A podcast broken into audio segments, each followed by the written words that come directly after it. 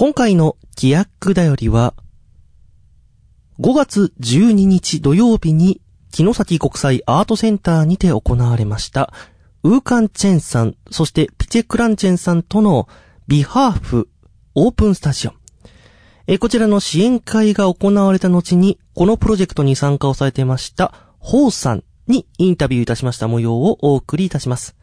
インタビュアーは、木崎国際アートセンターの橋本さんです。はい、ではよろしくお願いします。よろしくお願いします。はい、えっ、ー、と、今日は城崎国際アートセンターに滞在中のこの方からお話をお聞きしたいと思います、えーと、まずお名前と,、えーと、どちらからいらっしゃったかをあの自己紹介をお願いします台湾からのポーと申しますよろしくお願いしますよろしくお願いしますはい。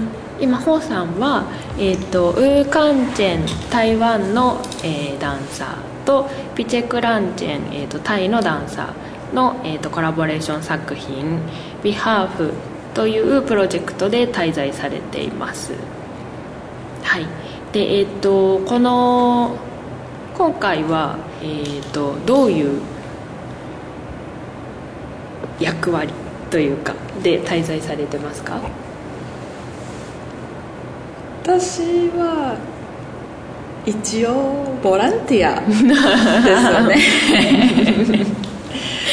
私はちょっと日本語ができますし、はい、この前は台湾の国立劇場に勤めていました時にウーカンチェンと、はい、あのチェンのブヨンタンブヨンタン The Horse なんかみんな友達になって、はい、ですからこの度はちょっとボランティアとして 木の先に参りました。はい。えーと、皆さんお聞きいただいて分かるかと思うんですがあの大変日本語が堪能であの私たちもすごくあの助けられております。はい。えっ、ー、と前職のお話がちらっと出たんですが、えーと前のお仕事について少しご紹介いただけますか？あはい。前の仕事はあの台湾の国立劇場で、はい、あの副総監というポストに勤めていまして、はい、メインの仕事はプログラミングと劇場のマーケティングと技術部門の仕事でした。技術部門っていうのもあるんですね。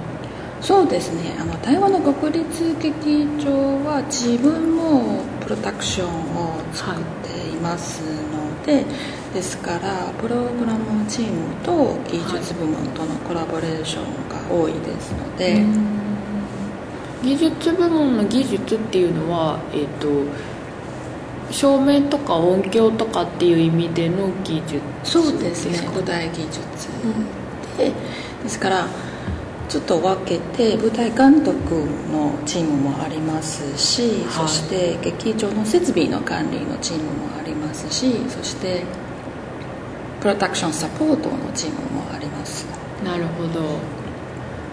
すごくあえっ、ー、とそれで去年ですねあの実はえっ、ー、と9月でしたっけ？9月末。はいえっ、ー、とコさんが、えーと、お勤めだった、えー、台湾の国立劇場に、えーと、城崎国際アートセンターをあのシンポジウムに呼んでいただきましてで、えーと、私が、えー、と私今喋っているのがアートセンターの橋本ですが、えー、と橋本が、えー、とお話しさせていただいて、えー、台湾に行ってきました。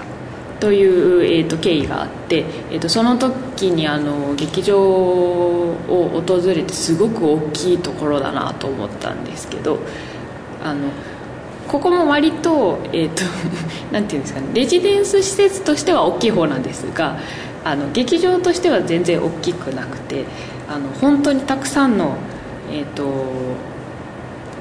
スタッフさんが働いておられてあの迷路みたいで迷いそうなぐらい広いなと思ったんですけけど。スタッフ全部は220人。220 あの4つのメニューがございますので大劇場は1500席、はい。ブラックボックスは200席。コンサートホールは2000席。は。リサイトホールは360席。です。全部足すとすごい数が入りますね。そうですね。ですからマーケティングチームはすごく大変ですよね。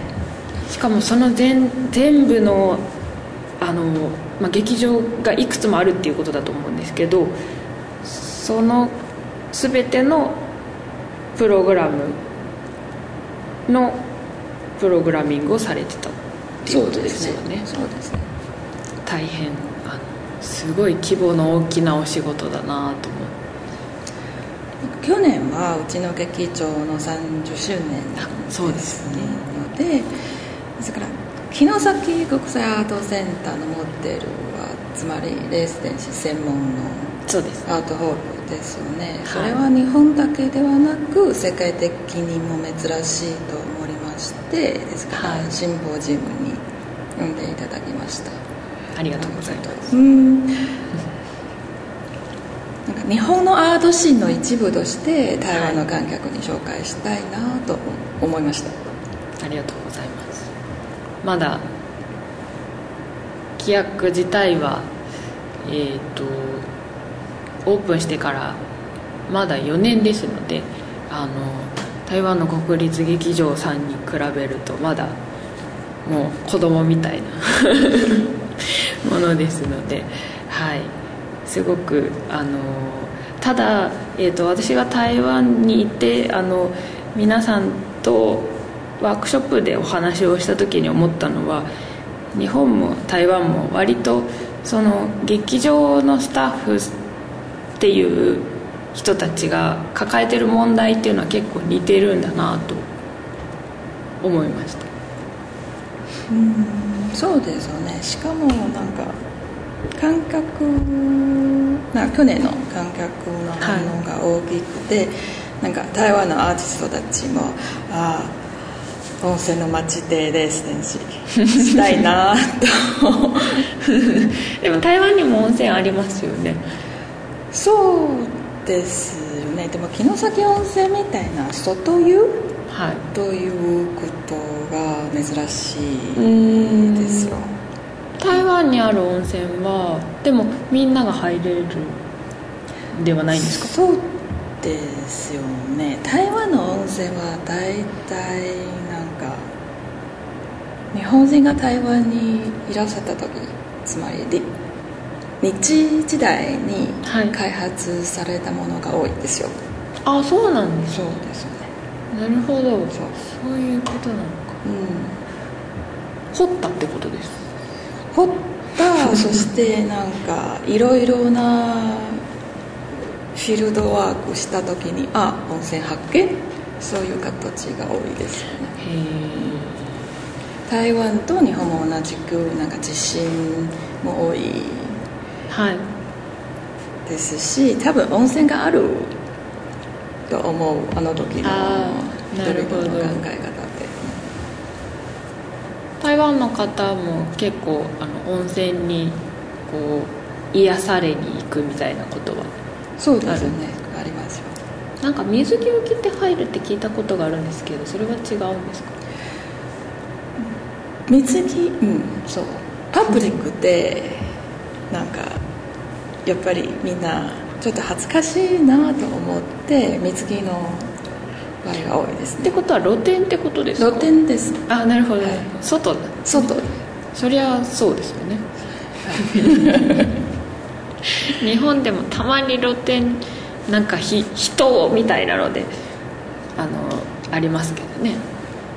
外で。外でなぜか混浴でみたいなところありますけど、今はなかなか、まあ、普通男女分かれてますよね。台湾もそうです。あなるほどなるほど